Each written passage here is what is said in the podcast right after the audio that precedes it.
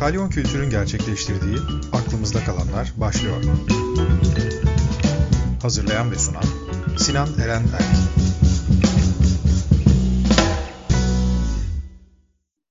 Herkese merhaba. Aklımızda kalanların yeni bölümüne hoş geldiniz. Bugün konuğumuz fotoğrafçı Orhan Cemçetin. Nasılsınız? Çok teşekkürler. Ben bana sordunuz değil mi? Üstüme alındım. evet, evet, evet.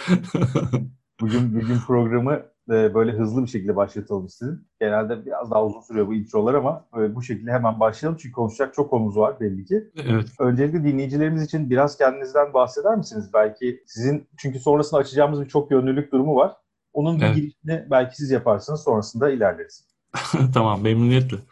Ee, şöyle ben kendimi eğer mesleğimle tarif etmem gerekirse ilk elde söyleyeceğim şey e, sizin de başta anons ederken söylediğiniz gibi fotoğrafçılık olacaktır. Ben e, fotoğrafçıyım, profesyonel fotoğrafçıyım. E, ama e, öncesinde amatörlük dönemim e, var. Ne yaptığımı bilmeden fotoğrafçılık yaptığım bir dönem var. Çünkü çok küçük yaşlarda bu işle ilgilenmeye başladım. Şöyle kaba bir hesapla 50 senedir bizzat fotoğraf üretiyorum. 10 yaşında bana bir fotoğraf makinesinin hediye edilmesiyle e, başlayan bir e, süreç. Bu tabii günümüzde geç kalmış bir yaş kabul edilebilir. Çocuklar çok daha erken başlıyor fotoğraf çekmeye. Ama bu söylediğimiz tarih 1970. Yani bu fotoğraf makinesi tabii ki orta format plastik bir analog fotoğraf makinesiydi. Ve ben içine takılan filmin daha sonra nasıl fotoğraflara dönüştüğünü çok merak ettim. Ee, bunu öğrenmeye ve yapabiliyorsam yapmaya karar verdim. Ve bir arkadaşımla beraber bizi o yaşlarda gerçekten inatla bu işin peşine düştük ve e, birkaç ay içinde e, karanlık odada kendimiz fotoğraf basıyorduk. O tarihten de bu yana da benim hayatımı gerçekten deyim yerindeyse e, işgal etmiş olan bir uğraş. Ama tabii ki daha sonrasında üniversite yıllarında başka bir alanda eğitim aldım ben. Türkiye'de fotoğrafçılık eğitimi e, veren bir kurum yoktu o sırada. Ve Türkiye'de okumam gerekiyordu üniversiteye. Psikoloji eğitimi aldım. Ee, sonrasında çocuk yayıncılığı alanında çalıştım. Ee, hem okuduğum lise, Kadıköy Anadolu Lisesi hem ardından Boğaziçi Üniversitesi'nde okuduğum ve ailemde de hep e, dille ilgilenen e, akademisyenler, öğretmenler olduğu için ee, doğallıkla e, dil konusu da benim için gündeme geldi. İngilizce de ustalaştım. Çevirmenlik yaptım, hala yapıyorum. Böyle birçok e, alanda e, işte bir jonglör gibi topları düşürmeden havada çevirmeye gayret ediyorum hala. Bir dönem müzik dersleri aldım. Müzikle çok fazla ilgileniyorum. Ve bütün bu alanlar arasında transferler yapmaya çalışıyorum. Yani bir konuda öğrendiğimi acaba öteki konuya uygulayabilir miyim? Orada keşfettiğim bazı örüntüleri diğer alanda da acaba e, çalışır hale getirebilir miyim e, diye böyle çapraz e, ilişkilendirmeler yapmaya çalışıyorum bilgilendiğim deneyim alanlar arasında. Bütün bunları belki ufak ufak açmamız gerekecek. Hatta Hı-hı. isterim açmayı ama öncesinde şu karanlık odaya ilk girişiniz ve fotoğraf evet. makinesi biraz öyle şey çok aslında temel bir durum. Yani Plastik bir kutu var karşınızda. İçinde evet. bir film var ve bunun içinde bir fotoğraf oluşuyor ve bu o yaştaki bir çocuk için çok sihirli. İnanılmaz sihirli bir şeydi. Hı hı. Bu, bu nasıl bir tutkuya dönüştü? Yani oradan o karanlık odaya o dönemde gitmeniz, o şartları sağlamanız evet. nasıl gerçekleşti? Kolay bir şey olmasa çok evet hiç kolay olmadı çünkü e, etrafımızda da yani bazı insanlar e, diyelim ki annesi babası bu işi yaptığı için direkt bunun içine doğuyor. Yani benim için öyle bir şey de söz konusu değildi. E, gerçekten çok merak ettim. Yani nasıl ki çocuklar özellikle erkek çocuklar oyuncakları kırıp içine bakarlar. Biraz mekanik becerileri daha e, ne diyelim özendirildiği için e, belki. E, abim de mesela elektrikle uğraşan, e, radyo, amplifikatör vesaire tamiratları yapan, böyle eli sürekli tornavida tutan birisiydi. Ona da özenmiş olabilirim. Ve ben tek tük onun fotoğrafla ilgili bir şeyler yaptığını da hatırlıyorum. Yani bir kırmızı ışık görmüştüm öncesinde. E, o yüzden bu kutunun içinde ne olup bitiyor? Hani dediğim gibi oyuncak kırıp içine bakma dürtüsü gibi bir şey. Ve e, bir arkadaşım vardı aynı apartmanda yaşayan Murat benimle aynı yaşlarda. E, aynı tarihlerde ona da böyle bir fotoğraf makinesi hediye gelmişti. biz ikimiz araştırmaya karar verdik. Ansiklopedilere baktık. E, satır satır okuduk bulduğumuz her kaynağı. Pek de bir şey anlamadık ama en komik kısmı şu uzatmadan söyleyeyim. Bizim okuduğumuz kaynaklarda kimyasallardan eczalar diye bahsediliyordu. Onun üzerine biz e, madem bu işi yapacağız gidip bu eczaları alalım dedik ve bir eczaneye gittik. Ee, oradaki çalışanlar tabii e, sizin şu an yaptığınız gibi epey bir güldüler bize. Ama çok ilginç bir şey oldu. Ee, bizi kapı dışarı etmediler. Onun yerine doğru yolu gösterdiler. Yani burada bulamazsınız çocuklar. Filan yerde bu malzemeler satılıyor diye. Üsküdar'da yaşıyordum ben o zaman. Ee, Üsküdar Meydanı'na yakın böyle bir gazete bayinde. Sadece bu noter kapılarında e, alaminüt dedikleri sokakta hemen vesikalık yapan e, fotoğrafçılar için temel malzemeyi satan böyle bir yer varmış. Bizi oraya gönderdiler e, ve e, oradan biz malzemeleri alıp e, el yordamıyla işte bir şeyler yapmaya başladık. E, uzun bir hikaye bu ama çok da ayrıntıya girmeye gerek yok. Daha çok konuşacak şey var. Ama çok sihirliydi. Gerçekten inanılmazdı. Eczaneye yönlenmeniz aslında bir noktada da ilginç bir tesadüf olmuş. Çünkü baktığınız zaman aslında sanat tarihinde de renklerin oluşumunda, renklerin ve boyaların oluşumunda eczacılık evet. çok ön planda ve siz de Doğru. E, bir şekilde oraya yönlenmiş oldunuz ve aslında sanatsal taraftan belki bu işin içine direkt dahil olmuş oldunuz. İstemeden evet, çok olsun. ilginç. Ve bakın şöyle bir şey de var e, Sinan. E, bu birden fazla disipline uğraşan e, insanlara eskiden e, hezarfen lakabı takılırmış. Hezar bin anlamına geliyor. Fen de işte bildiğimiz ilim fen. Yani bin ilimli, bin meslekli gibi. Şimdi bu eczane e, Nüvit Eczanesi diye bir eczaneydi. Hala Üsküdar'da mı var mı bilmiyorum ama Nüvit Hanım eczanenin sahibi Neyzen Niyazi Sayın'ın eşi. Ve e, Niyazi Sayın ileri derecede e, fotoğraf amatörü. Hazerbilat makinesi var. Sürekli işte oturduğu evden boğaz manzaraları çekiyor. Evde basıyor falan. Bu sayede Nüvit Hanım doğru adresi bize verebildi. Yani fotoğrafçılık hakkında bir fikri olduğu için Niyazi Sayın'dan dolayı. Niyazi Sayın'ın bir e, hezarfen olması ve becerileri arasında fotoğrafçılık da olması dolaylı olarak dönüp e, bizi etkiledi o tarihte. Sizce peki hezarfenlik bulaşıcı bir durum mu? Olabilir gerçekten. Ee, şöyle bir düşüneyim. Benim de iki tane e, oğlum var. Evet onların da birden fazla alanda ustalaşmakta olduklarını söyleyebilirim. Fotoğraf meselesi aslında sizin üzerinde çok enteresan şekilde durduğunuz konulardan bir tanesi. Çünkü Boğaz içinde aldığınız bir psikoloji eğitim var. Bunun üzerine evet. fotoğrafla birleştirdiğiniz zaman gör, evet. görme duygusuyla görme Hı-hı. duyusuyla e, evet. psikolojiyi çok enteresan harmanladığınız serileriniz var. Ama buna rağmen kendinizi evet. fotoğraf sanatçısı değil fotoğrafçı olarak tanımlamayı Aa, Tabii tabii. Hı-hı. Daha öncesinde biz bunu bir başka konuşmada beraber konuştuğumuzda ben açıkçası bundan çok etkilenmiştim ve burada da anlatmanızı rica ederim sizden.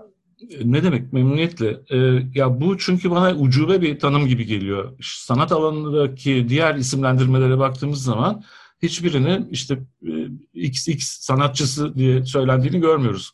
Yani heykel sanatçısı, efendime söyleyeyim resim sanatçısı, müzik sanatçısı ya da bir yazar için yazı sanatçısı böyle bir şey söylenmiyor. Fotoğrafçılıkta ise bu e, bu disiplini sanat amacıyla kişisel ifade için, sanatsal e, ifade için kullanan kişilere fotoğraf sanatçısı diye bir e, yakıştırma yapılıyor. Bu muhtemelen düz fotoğrafçı dediğimiz takdirde bunun esnaf olan e, fotoğrafçıyla e, karışacağı korkusu. Yani fotoğrafçılığın böyle özel bir durumu var. E, hem bir e, ne diyelim belli ihtiyaçlara cevaben işlevsel olarak kullanılan gündelik bir e, ihtiyaca cevap veren bir meslek. Hatta basit bir meslek. E, öte yandan e, bir sanat disiplini. Bu ikisini ayırt edebilmek için e, galiba böyle bir söz söyleniliyor. E, Peki sizce müzisyenler bunu çok umursuyorlar mı? Yani çünkü müzisyen, müzisyenlikte biraz iş farklı oluyor. Bir tarafta aha. herhangi bir yerde sadece para para kazanmak adına müzik aha. yapmayı isteyen biriyle gerçekten bunu sanatsal açıdan, deneysel taraftan değerlendirip ilerlemeye evet. çalışan müzisyen sanki bu ayrıma girmiyor. Bu fotoğrafla müzik arasında böyle bir fark mı var yoksa siz nasıl görüyorsunuz? Ya şöyle hemen hızlıca düşündüm siz söylerken. Ee, mesela şunu aklıma getiriyorum. Müzisyen de, hani içinde kendi iç, e, müzisyen kavramının kendi içinde de ayrımlar var. Mesela besteci, icracı gibi. E, daha mesela da, basite indirgemek, diyelim ki onu küçümsemek isterseniz çalgıcı diyebilirsiniz. Nasıl ki şipşakçı falan diye söylenebiliyor bir fotoğrafçı daha da küçültmek isterseniz. Ama doğrudan müzisyen dediğiniz zaman insanların aklına e, basitçe e, mesleki olarak e, kendisi fazla bir şey yaratmadan sadece icra eden e, birisi galiba akla gelmiyor. Müzisyen her koşulda bir sanatçı olarak e, algılanıyor e, galiba. Bir de tabii fotoğrafın şöyle bir tarihsizliği de var. Fotoğrafın bir makineyle üretiliyor olmasından dolayı icat edildiği andan e, bugüne kadar sanat alanına e, girişi çok kolay olmadı. Yani insanlar çok temel bir ön yargıya sahipler. Bu bir makineyle yapıldığı için bunun içinde bir e, yaratıcılık, bir imgelem, kişisel dokunuş olması imkansız diye bakılıyor. O yüzden de bir sanatmış gibi e, düşünülemiyor. Peki bugün gelinen noktaya bakarsak, e, aslında burada çok güzel kritik bir yere geldik. Bugün evet. gelinen noktaya bakarsak eskiden analog makinelerle çekilen fotoğrafların Aha. bir işleme süreci vardı. Bunun için teknik evet. bilgi gerekiyordu ve bunu, bunun sonucunda bir fotoğraf üretiyordunuz. Evet. Sadece yani işin sanatsal göz tarafının haricinde Aha. bir de aynı zamanda zanaatkarlık tarafında olması gerekiyordu. Vardı çok ciddi bir şekilde evet. Bu bir tür paradoks da gerçi yaratıyor bugün baktığımızda. O çok apayrı bir tartışma ama Bugün evet. baktığımızda şimdi bir fotoğraf makinesi dediğimiz şey yani artık cep telefonuna indirgenmiş durumda. Tamam. Basıyorsunuz, Hı-hı. çekiyorsunuz ve sınırsız sayıda neredeyse fotoğraf çekiyorsunuz. Evet. Böyle yaptığınız zaman da aslında o işin içindeki o temel, temel biraz kaymış olmuyor mu? Hı hı. Ya çok emin değilim çünkü şöyle bir açmaya çalışalım. Ben de yüksek sesle düşüneceğim. Analog fotoğraf e, süreci kendi içinde bir hezarfenlik e, barındırıyordu. Çünkü bir kere orada siz bir görsel estetik e, üzerinden bir kadraj yapıyorsunuz, bir renk ahenki oluşturuyorsunuz, bir an yakalıyorsunuz. Orada yani görsellikle, estetikle ilgili bir beceri gerekiyor. Onun dışında elinizde karmaşık bir mekanik alet var. Bunun dilinden anlamanız ve onunla iyi geçinmeniz gerekiyor. Bu ayrı bir beceri. Arkasında kimyasal süreç geliyor. Karanlık Oda'da tam bir e, laborant gibi işte bir takım kimyasallar, e, dereceli kaplar, ısıtıcılar vesaire. Oranın kendi ayrı disiplini ve dili var. E, bunu da beceriyor olmanız gerekiyor. İşte daha sonra yavaş yavaş bunun içine elektronik vesaire bunlar da girdiler. Bilgisayar okur yazarlığı icap etti. Kullandığımız aygıtlar gerçekten çok karmaşıklaştı. Kullanım kılavuzları gittikçe kalınlaştı. Şimdi böyle tuğla gibi kitaplar geliyor eğer bir PDF değilse bu. Gerçekten karmaşık aletler bunlar e, bir yandan. E, fakat e, bütün bunlar yani bu işi artizanlık olarak, e, zanaatkarlık olarak algıladığımızda iyi bir fotoğraf üretmenin e, zorluğu belki de sanatsal e, yönünü perdeler e, bir özellik. Yani şunu demek istiyorum tam olarak. Çok iyi e, bir fotoğraf, dört başı mamur ne diyelim yani teknik olarak kusursuz bir fotoğraf karşısında duyduğumuz hayranlık onun içinde ne gördüğümüz ve o görselin, o görüntünün bize ne söylediğini perdeleyebiliyordu. Özellikle de insanlar maharete çok büyük bir e, hayranlık duyuyorlar. Hani sirkler falan bunun için var. İnsanlar kendi yapamadıkları, asla yapmayı akıllarından bile geçiremeyecekleri kadar güç şeyleri yapan birileri seyrettikleri zaman, belki spor izlemek bile böyle bir şey, olimpiyatları izlemek falan, e, hayranlık üzerinden ilişki kuruyorlar e, bir takım becerilerle yapması zor olduğu için. Ama bu bana göre çok makbul bir şey değil. Çünkü e, yeteri kadar zaman ve imkan verilen birisi herhangi bir alanda gerçekten e, ustalaşabilir eğer el becerisinden bahsediyorsak. E, günümüzde e, fotoğraf, iyi bir fotoğraf üretmenin e, kolaylaşmış olması başka bir alanda e, belki de rekabet etmemizi sağlıyor. O da bu fotoğrafın içine ne kadar düşünce yerleştirdiğimiz, ne söylemeye çalıştığımız, bu fotoğrafın bizde yaşayan deneyimle ilgili bir şey. Yani fotoğrafın kusursuzluğuna hayranlık duymadığımız noktada aslında bir yandan o yüzeysel etkilenmeden de kurtulmuş ve daha derine girme şansını kazanmış oluyoruz. Ama günün sonunda tabii ama Hı-hı. günün sonunda insanlar eğer belli bir teknik bilgiden yoksunlarsa yani alımlayan evet, evet. tarafından bahsediyorum. Ha, sonuçta ha, ha. eskiden deklanşöre basıyor ve çekiyor evet. zaten deyip Hı-hı. sanatsal tarafa çok fazla konumlamak istemedikleri fotoğrafı evet, evet. bugün de bir tuşa basıyor ve bir sürü fotoğraf çekiyor şeklinde yorumlamaya e, yöneliyorlar ne yazık ki. Yani evet bu tabii ki var. Yani hatta ben öğretim görevlisiyim e, Bahçeşehir Üniversitesi'nde. Bizim orada dört sene e, süren bir fotoğrafçılık eğitimi verdiğimizi öğrenen e, ortalama vatandaşlar hayretler içinde kalıyorlar. Yani dört sene anlatacak ne bulabiliyorsunuz böyle bir e, şaşkınlık e, yaşayan insanlar oldu yani benim karşılaştığım. gerçekten bir düğmeye basmakla bu iş oluyor zannediliyor. Çok önemli değil. Yani e, bu da çünkü aslında izleyici deneyiminin bir parçası. İnsanlar herhangi bir sanat eseriyle ilişki kurarken onun nasıl üretildiğiyle ilgili bir önyargıyla aslında ona bakıyorlar. E, yani diyelim ki bir heykele baktığı zaman işte bunun bir taşın yontularak yapıldığı ya da bir resme baktığında bunun fırça darbelerinden e, oluştuğu gibi. Fotoğrafa bakıldığı zaman da genel ön yargı evet bir makine var. İşte bir küçük delik var. Oradan bakıyorsun ya da bir ekran var ona bakıyorsun. Orada düğmeye basınca o görüntü kaydedilmiş oluyor. Böyle yapıldı. Buradan deşifre ederek görüntüyü fotoğrafı çekildiği ana gidip aslında fotoğrafta gördükleri şeyle bunun elde edildiği gerçeklik e, arasında bir bağ kuruyorlar bu ön yargı üzerinden. Fotoğrafçı olarak bu dikkate almamız gereken bir şey. Bazen de bunu biz e, özellikle kullanıyoruz yani bir illüzyon yaratmak için.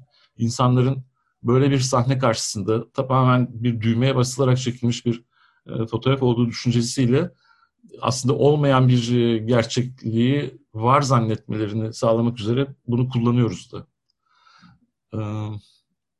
Bilmem Fotoğraf bu noktada mi? bu noktada Hı-hı. aslında çok güçlü bir yapıya sahip. Yani baktığınızda sinemada da e, bugün sinematografların görüntü Hı-hı. yönetmenlerinin yaptığı iş öncesinde fotoğraf direktörlüğü, director of photography'ye çekilmek evet. yaptı. Yani Hı-hı. fotoğraf olarak bakmak, sinemayı hareketli görseller, motion pictures Hı-hı. olarak tanımlamak gibi bir durum var. Tabii ki bu evet. bir noktada fotoğrafın gücünden kaynaklanıyor ama evet, bir de evet. yani söylediğinizin üzerine şunu belki sormak istiyorum. Tamam. Evet bir fotoğrafçının tekniği üzerinden ya da fotoğrafın teknik kapasitesi üzerine konuşuyoruz belki ama tamam. Hı hı. acaba izleyici çünkü bana hep böyle geldiği için böyle düşündüğüm için aldığım e, tepkilerden bunu gördüğüm için çevremdeki insanların evet. fotoğrafı izleyen bir izleyici fotoğrafı çekeni evet. unutuyor mu acaba?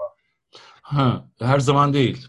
Bu aslında belki de bir fotoğrafçının e, geliştirmesi gereken bir e, beceri. Yani kendini ne kadar hatırlatacağı. E, kimi zaman makbul fotoğrafı aslında fotoğrafçının aradan çekildiği ve izleyicinin gerçekten o sahnenin kendisiyle karşı karşıyaymış gibi yaşadığı bir fotoğraf olarak tarif ediyoruz. Ama bazen de fotoğrafçı tıpkı bir ne diyelim ulak gibi, haberci gibi bakın bir yerde böyle bir şey oldu ve ben geldim size bunu anlatıyorum ya da meddah gibi.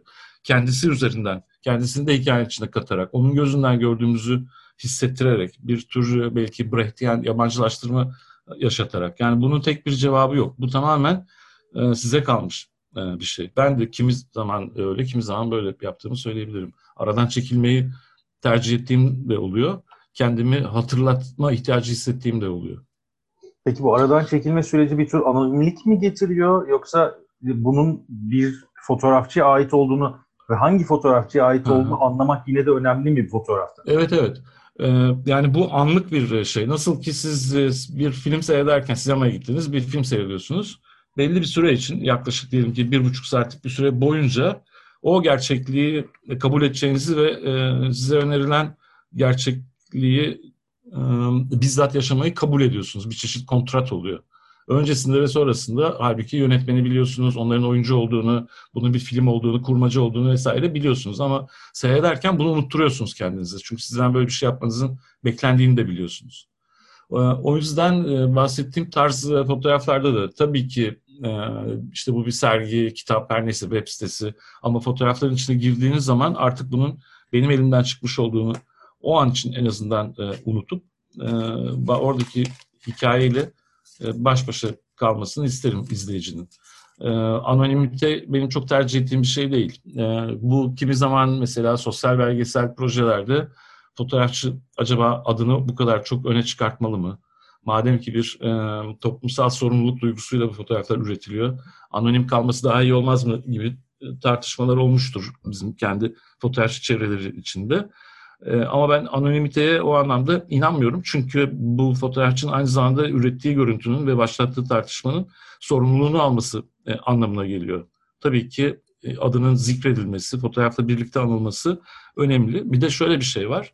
Bir fotoğrafçının e, külliyatına baktığınız zaman aslında e, nereden başlayıp nereye geldiğini, neleri kafasına taktığını, kimlerle düşüp kalktığını, hangi meseleleri e, kafa yorduğunu görmüş oluyorsunuz. O yüzden tek bir fotoğrafa bakarken bile onun kendi kronolojisi içinde önceki ve sonraki işlerini de bilirseniz o fotoğraf daha büyük bir e, anlam kazanır diye düşünüyorum. Tıpkı sanat tarihindeki yani diğer eserleri konuşurken de salt e, esere e, bakarsanız bir şey yaşarsınız ama sanatçının hikayesini bilerek o esere baktığınızda diğer eserleriyle ilişkilendirerek ve onun kendi yaşam öyküsüyle ilişkilendirerek çok daha derin bir entelektüel haz alırsınız diye düşünüyorum.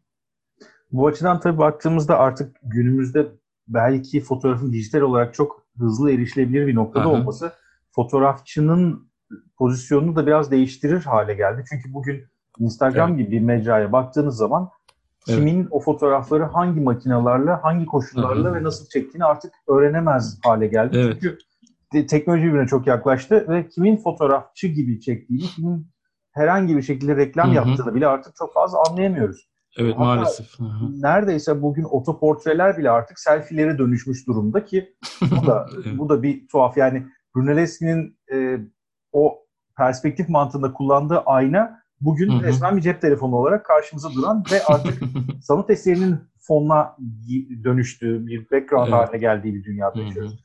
Böyle bakıldığında da belki ve fotoğrafı incelemek ve insanı incelemek bu noktada, insan psikolojisi incelemek önemli bir yerde. Buradan Kesinlikle. aslında şuraya getirmeye çalışıyorum. Tamam. Ee, bahçe aldığınız ve sizin müzikle oluşturduğunuz ha, bir iş vardı. Doğru. Ve siz bu işi aslında bir fotoğrafçının gözünden bence, yani evet. bu tabii ki multidisipliner bir mantıkla bakılan bir durum ama bir fotoğraf pratiğinde daha çok uzmanlaşan bir sanatçının gözünden orada evet. oturup müzik yaparak yaptığınız performansta evet bir, bir gerçeklikle karşılaştınız ama o gerçek tam olarak neydi? Ve bu performans neydi? Evet, ben performansı anlatayım önce. Ee, bu e, aslında bir, bir performans sanatlarına platform olarak e, kapısını açmış olan, yakınlarda da kapatmak zorunda kalmış olan yani fiziki mekanı Galata Perform diye bir e, mekan. Yeşim e, Özsoy'un kurucusu olduğu. Orada düzenlenen böyle bir performans e, gecesiydi. Küratör Markus Graf tarafından ben de davet edilmiştim. Bir performans sanatçısıyım ben aynı zamanda. E, o akşam için şöyle bir şey düşündüm. Benim işte bahsettim yani müzikle de bir alakam olduğundan. Yıllarca ben klasik gitar dersleri aldım. Ve bir eserin notasını önünüze koyup işte yavaş yavaş onu deşifre etmek diyoruz. Notasını okuyup ağır ağır mezur mezur işte e, ilerleyip en sonunda da çalabilir hale gelmek çok uzun bir ve çok sıkıcı bir süreçtir. Yani eğer profesyonel bir müzisyen değilseniz, bir virtüöz değilseniz işte sight reading denilen notayı önünde koyar koymaz oturup çalabilen birisi değilseniz ki değilim yani. Bu çok uzun ve sıkıcı bir e, süreç. Etrafınızdaki insanlar için de tam bir eziyet yani. O kadar ki yüzlerce defa aynı şeyi yavaş yavaş ilerleyerek çalıyorsunuz, çalıyorsunuz. Artık herkes bıkmış oluyor bundan. Siz dahil olmak üzere. En sonunda hatasız çaldığınızda çoktan e, zaten ondan sıkılmış oluyorsunuz ve yeni bir şeye başlıyorsunuz. Yani çoğunlukla müzisyenliğim benim e, hatalı, eksik e, ve sıkıcı bir şey çalarak geçiyor, cereyan ediyor. Ve biraz aslında ben seyircinin de buna şahit olmasını, bir herhangi bir eserin bir enstrümanda icra edilmesinin arkasında ne kadar büyük bir çaba olduğunu ve aslında bakarsanız bunun da hem bir görselliği hem de bir e, işitselliği de olduğunu e, göstermek. Bunu gizlemektense çıkıp insanların önünde yapmak gibi bir e, niyetle Bach çalışıyorum diye bir performans tasarladım. E, Bach'ın e, daha önce çalışmadığım bir memnuniyetinin notasını önüme koyup bu mekanda sıfırdan e, başlayıp bütün akşam boyunca 6 ee, saat bir süre koymuştum kendime. Oraya artık kapatılacağı saat hesaplayarak. Çalar hale gelmeyi e, hedefleyip bütün akşam çalıştım ve çalamadım en sonunda da. Yani birazını çalabildim. İnsanlar da gelip gidip işte bakıyorlardı ne kadar ilerlemişim diye. Bir de bu hmm, sokak müzisyenlerinin yaptığı gibi gitar kutumu da açmıştım önüme. Hani biraz eğer takdir ederse insanlar bu çabamı belki bana e, bir şeyler hediye ederler, para atarlar falan diye biraz bir şeyler de birikti o akşam. Ufak tefek objeler, bir ağrı kesici attı birisi onu hatırlıyorum. Diğer sanatçıların yaptığı küçük objeler falan da geldi. Böyle enteresan e, e, bir e, süreçti. Bir yandan şöyle bir şey de oluyor. Fotoğrafçılıkla ilişkilendirerek açtığınız konuyu. Birçok sanatçı aslında tek bir disiplinle anılıyor. Yani işte birisi ve deniyor ki heykeltıraş. Bunun dışında bir şey yaptığı zaman biraz e, belki küçümseniyor. Yani heykeltıraş ama işte elini deniyor, e, bir şarkı söylüyor. Anekdot değeri var bunun. Yoksa orada bir iddiası olamaz. Veya işte bir şarkıcı bir e, sinemada yönetmenlik yapmayı deniyor. E, bir sürü insan da hatta burun kıvırıyor. Ya ne alakası var işte sen şarkıcısın yerini bil e, gibi.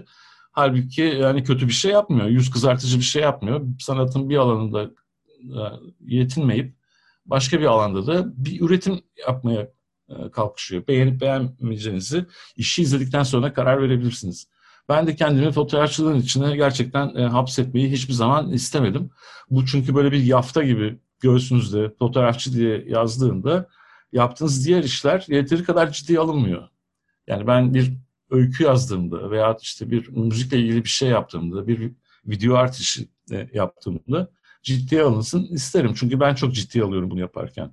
Fotoğrafçılığın bunu perdelemesi e, çok hoşuma gitmez. O yüzden de zaten bir noktadan sonra ben e, özgeçmişimi paylaşırken e, insanlarla adımın altına fotoğrafçı vesaire diye belirtmeye başladım. Yani sadece bir fotoğrafçı değilim. Hiç kimse tek bir vasıfla e, herhalde anılamaz. Bazen bu yarışma programlarında diyorlar ya insanlara bize kısaca kendinizi tanıtır mısınız? Orada verilen cevaplar çok ilgimi çekiyor gerçekten. Ee, insanlar şehirlerini söylüyorlar değil mi? Ee, medeni hallerinden bahsediyorlar. Kaç çocukları olduğundan, bazen hangi takımı tuttuklarını söylüyorlar. Mesleklerini de çoğu kez söylemiyorlar aslında. İşte bir kamu kuruluşunda çalışıyorum gibi bir şey söylüyorlar. Yani istihdam edilmiş olduğunu söylüyor. Bu 4-5 tane şeyle kendini aslında tanımlamaya çalışıyor. Halbuki e, ne bileyim belki sabahları uyandığımda çok sinirli olurum. Közlenmiş patlıcan en sevdiğim yemektir. Yani bunun gibi şeyler söylese insanlar daha güzel olmaz mı? Hiç kimse o kadar yalın kat ve sıradan e, basit vasıflarla tarif edilecek e, şekilde yaşamıyor dünyada. Çok daha e, zengin, daha renkli kişiliklerimiz var. Ee, ve bunları ortaya koymak da hakkımız diye düşünüyorum. Sanırım şu anda işte o fotoğrafçılık noktasına gelirken Hı-hı. aldığınız psikoloji eğitiminiz biraz konuşmaya başladı. Bu da çok sevdiğim bir tarafa doğru evrildi. Çünkü benzer şeyleri ben de aslında düşünüyorum baktığınızda. Hani insanların kendini bir takım, bir memleket işte bir şehir, bir renk üzerinden tanımlaması yerine aslında evet. tanımlayacak çok şey varken bu aynı şekilde hani e, bir kamu kuruluşuna çalışıyorum cümlesi gibi bir de serbest meslek ya da iş adamı olarak evet, tanımlamak, iş insanı olarak tanımlamak durum var. Bunlar tabii biraz sosyal statü üzerinden kurguladığımız tabii, öğretilmiş tabii. çizgilerin içinde yaşamak gibi. Ya da çizgilere basmadan gitmeye çalışıp bir yerlere dokunmadan yürümeye çalışmak. Biraz politik doğrucu olmak gibi aslında bir noktada. Ama şimdi evet. siz şeyden bahsettiğiniz zaman bah çalıyorum e, performanstan bahsettiğiniz zaman iş biraz da şuraya gidiyor. Aslında evet. sizin bah çalarken bah çalmaya çalışırken yaptığınız evet. ve yavaş yavaş kendi kendinizi eğiterek o evet. enstrümanla birleşerek o tekniği geliştirerek e, ortaya koyduğunuz süreç aslında belki de sizin fotoğrafla olan ilişkinizi de bir noktada izleyiciye açtığınız bir alan. Olabilir. Çok doğru. Bu şeyi hatırlattı bana. Mesela bir e, herhangi bir canlının e, ilk e, diyelim ki e, bir sperm yumurtayı e, dölledi ve orada bir hayat başladı. İşte çoğalmaya başladı hücreler. Yavaş yavaş işte bir canlı meydana geldi ve en sonunda da doğdu. Bu sürece bakarsanız aslında yani embriyonik süreci o hangi canlıysa işte bu kedi mi, insan mı ya da bir babun maymunu mu ya da bir balık mı her neyse baktığınız zaman bütün evrimsel sürecini orada görebiliyorsunuz. Yani bir tek hücreliyle başlıyor. Sonra bir koloni oluyor. Sonra o yavaş yavaş organlara bölünüyor. Sonra bir su canlısı oluyor. İşte filan falan ciğerleri oluşuyor. Sonra bir memeliye dönüşüyor e, gibi. E, yani bütün e, şeyinin evrimsel sürecinin bir mini şeyi oluşuyor, hikayesi. E, şimdi bu bahsettiğiniz şekliyle de benim bah çalışıyorum veya sonra başka bir tarihte gerçekleştirdiğim bu sefer sati çalışıyorum. E, benzer bir kurguyla ama sesi duyulmayan bir gitarla yaptığım sati çalışıyorum performanslı da. Evet gerçekten de benim e, fotoğrafçılığa kendi kendime merak sarıp kendi kendime öğrenip kendimi geliştirmeye çalışıp bazen yanlış yollara e, saparak e, ilerlediğim e, ve belki de kabul görmeyi de bir türlü beceremediğim ne kadar ustalaşırsam ustalaşayım e, hala kuşkuyla e, bakıldığım süreci biraz e, hatırlatıyor. Çünkü benim fotoğrafçılığım e, mainstream, herkesin yaptığı fotoğrafçılıktan her zaman biraz e, farklıydı. E, belki de bu alanda bir ustam olmaması ya da bir okula gitmemiş olmamın e, getirdiği bir konu. E, ve kullandığım e, teknikler, fotoğrafı bir ifade biçimi olarak kullanış biçimim çok yadırgandı. Yani ilk andan itibaren. E, ve bir fotoğrafçı olduğumu e, kabul ettirmem zaman aldı insanlara. Zaten şöyle bir şey var aslında. Japonya'da samuraylar üzerine bir şeyler e, okurken Hı-hı. orada Japonlardan duyduğum çok enteresan bir cümle vardı. Samurayların en büyük sorunu samuray olmalarıdır demişti gibi ve bunu anlamamıştım başta. Sonradan anladığım şey şu oldu. Oradaki e, öğretmenle öğrenci ilişkisi o kadar katı ki Aha. belli noktalarda o insanlar o sistemin dışına asla çıkıp o kutunun dışını düşünmeye yönelemiyorlar. Dolayısıyla Anladım. samuray olma fikri özünde ne kadar e, onurlu bir durumsa aynı zamanda problemin kendisi de haline geliyor. Belki evet. Türkiye'de de böyle. Sizin tabii o dönem fotoğraf eğitimi Türkiye'de bu şekilde olmadığı için hı hı. bunun eğitimini kendi kendinize oluşturmanız evet. büyük bir avantaj olabilir. Ben kendi hayatımda da benzer hı hı. bir şey yaşadığım için bunu belki görebiliyorum. Kendimle özdeşleştiğim için söyleyebiliyorum bunu. Evet. Ama e, bilmiyorum yani şu anda olan eğitimin de ne kadar sınırladığı ya da ne kadar özgürleştirdiği de ayrı bir tartışma konusu Ya tabii ki ben de şu anda o e, alanda sonuçta eğitim veren insanlardan bir tanesiyim ve biraz da sorumluluk duygusuyla yapıyorum bunu. Yani ben e, öğrenirken bu işleri e, çok da öyle falan e, bildiklerini öğretmeye gönüllü insanlar yoktu etrafta. E, dediğiniz gibi rotamı kendim çizmek zorunda kaldım. E, şimdi e, o tecrübeyi insanlarla paylaşmak zorunda olduğumu hissediyorum ve e, yine psikoloji eğitimi sırasında e, eğitim psikolojisi ve eğitim, eğitim alanına da e, girmiştim. Eğitim sertifikam da aslında vardır. E, şunu görüyoruz biz aslında birçok alanda eğitim e, kurgusu, pol, politikaları insanları tek tipleştirmeye yönelik. Yani herkesin kafasına aynı şeyleri sokarsanız e, eğitim e, sektörünün işi çok kolaylaşıyor. Bilgiyi ölçmek, insanları sıralamak, sınıflandırmak, mesleklere dağıtmak vesaire. Eğer siz insanların bireysel farklılıklarını ortaya çıkaracak, onların her birinin kendi kendisi için en tatminkar dünyayı yaratmalarını sağlayacak bir eğitim sistemi düşünmeye başlarsanız, o insanlar için çok iyi olur belki ama sistem için çok berbat bir şey olur. Yani herkes farklılaştığı takdirde. Herkesi aynı yaparsanız tek bir hareketle herkesi manipüle etme şansınız oluyor. Bunu yapmamaya çalışıyorum ben kendi derslerimde. Yani bireyselliklerine öğrencilerin çok fazla önem veriyorum. Kendi, yani e, umarım yapabiliyorumdur bunu. En azından niyetim böyle. Şimdi e, böyle çok da şey konuşmayayım e, yükseklerden. E, en azından çabam e, bu yönde. Ve e, bazen e, üniversitelerin güzel sanatlar fakültelerinde veya e, iletişim fakültelerinde fotoğraf öğrencileriyle falan sohbetler oluyor.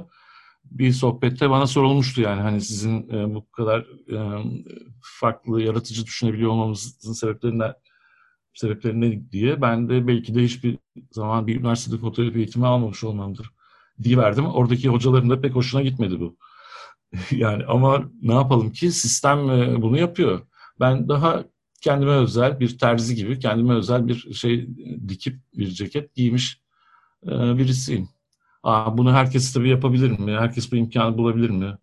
Herkesin e, ailesi içinde bulunduğu ortam buna izin verir mi? Onu tabii ki e, bilemem. Benim için e, belki de şansım yaver gitti de diyebiliriz. Zaten biraz önce eğitim kelimesinin sonuna sektör eklediğiniz zaman biraz ortaya çıkıyor durum. Ee, ben de benzer şekilde bu olaya belki baktığım için bu taraftan paralel kurduğunuzu görebiliyorum. Şimdi ufak ufak artık programın sonuna geliyoruz. Belki son bir soruyla kapatmak lazım. Evet. Bütün bu konuşma çok keyifli ilerliyor fakat değinmediğimiz tek bir konu var. O da sizin tamam. açtığınız sergiler ve e, bu pandemi döneminden sonra yapmayı düşündüğünüz yeni bir sergi var mı sorusuna geleceğim aslında. E, son dönemki sergilerinizden ya da fotoğraf tarafında sergilemeyi sevdiğiniz şeylere biraz evet. yönelerek bir e, küçük bir özet yapıp sonra da eğer varsa Aha. yeni bir serginizden bahsederseniz öyle kapatalım programı. Tabii memnuniyetle. Ee, Ya aslında şöyle bir şey oldu. Ben e, ilk e, solo sergim 1988 yılında Tanıdık Şeyler diye bir sergiydi ve burada ben bir e, kendi geliştirdiğim kağıt negatif e, tekniği e, kullanmıştım. Bu e, büyük siyah beyaz baskılar yapıp bunları boyayıp tekrar renkli fotoğraf kağıtlarına kontak baskı yaptım. Biraz karmaşık bir süreç. Bir negatif, negatif, pozitif negatif pozitif süreci. Kendi özgü bir estetiği var ve dünyada da bu tekniği benim dışında kullanan birisi e, olmamıştı. Ortaya çıkan görüntü bir resme çok benziyor ama e, aslında bir fotoğraf. E, bu çok yadırganmıştı yani. Hatta işte dedim ya benim bir fotoğrafçı olduğumu e, insanları inandırmam biraz zaman aldı diye. Bu sergiyle e, başlamıştı aslında e, problemler. Çünkü insanlar gelip fotoğraf sergisi diye içeriye girip iyi de bunlar fotoğraf değil ki e, diyerek çıkıp gitmişlerdi. Sonraki zamanlarda ben fotoğrafa daha çok benzeyen fotoğraflar üretmeyi denedim ve yaptım da. Zaten mesleki olarak bu alana girdiğiniz zaman beklentilere göre davranmanız gerekiyor. Kendi sergilerimde de giderek daha e, konvansiyonel, daha rahat bakılan, e, daha çok bağlamıyla anlam kazanan işler üretirken son yıllarda o tekniğe geri döndüm. 2014'te Gümüş Gezegen diye bir sergi yapmıştım.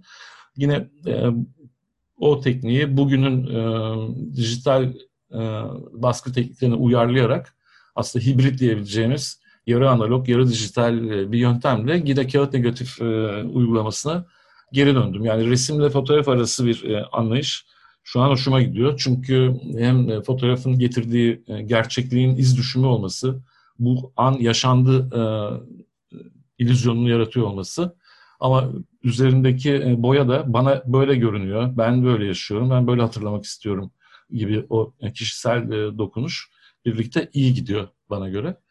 E, pandemi sırasında da yine böyle bir seri ürettim. Izole Project diye bir kolektif çalışmanın içinde yine kağıt negatif yöntemiyle yaptığım işler yer aldı.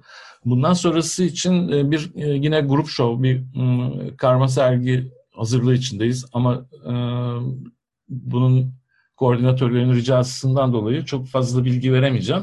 Şu kadarını söyleyeyim. Burada da hikayesi olan objeler e, diye bir şey geçiyor aklımdan. Toplayıcıyım ben biraz. Birazcık da kurguladığım fotoğrafların içinde kullanmak üzere biriktirdiğim çok sayıda e, değişik objelerim var koleksiyonumda. Bunların e, fotoğrafları ve onlar için yazılmış öykülerden oluşan bir seri oluşturmayı düşünüyorum. Yani adeta e, her objenin bir anısı varmış e, gibi birer öykü iliştirerek e, bu objelerin e, fotoğraflarına e, böyle bir seri. Aslında buna benzer bir e, çalışma daha önce yapmıştım ben. Tut Keep diye iki dilde birlikte yazdığım ve obje veyahut e, ne diyelim an fotoğraflarından e, oluşan hayali bir kişinin güncesi olan bir kitabım var. O çalışmanın bir devamı niteliğinde olacak muhtemelen. Çok teşekkürler. Bugün güzel bir konuşma gerçekleştirdik. Aslında konuşacak hala çok konu var ama var. biraz da programın e, içeriğinde böyle e, kalmak gerekiyor ki insanlar da dinleyiciler de başka yerlerde konsantre olmaya devam etsinler. Ama umarım gelecek e, günlerde, ilerleyen zamanlarda başka yerlerde, başka şehirlerde yeni konuşmalar yapar. Bunu detaylandırabiliriz. Çok teşekkürler. Ben çok teşekkür ediyorum. Benim için de çok güzel geçen bir konuşmaydı. Hoşçakalın. Böylece aklımızda kalanların bir bölümünün daha sonuna geldik. Gelecek programda yeni bir konu ve konukla buluşmak üzere. Herkese hoşçakalın.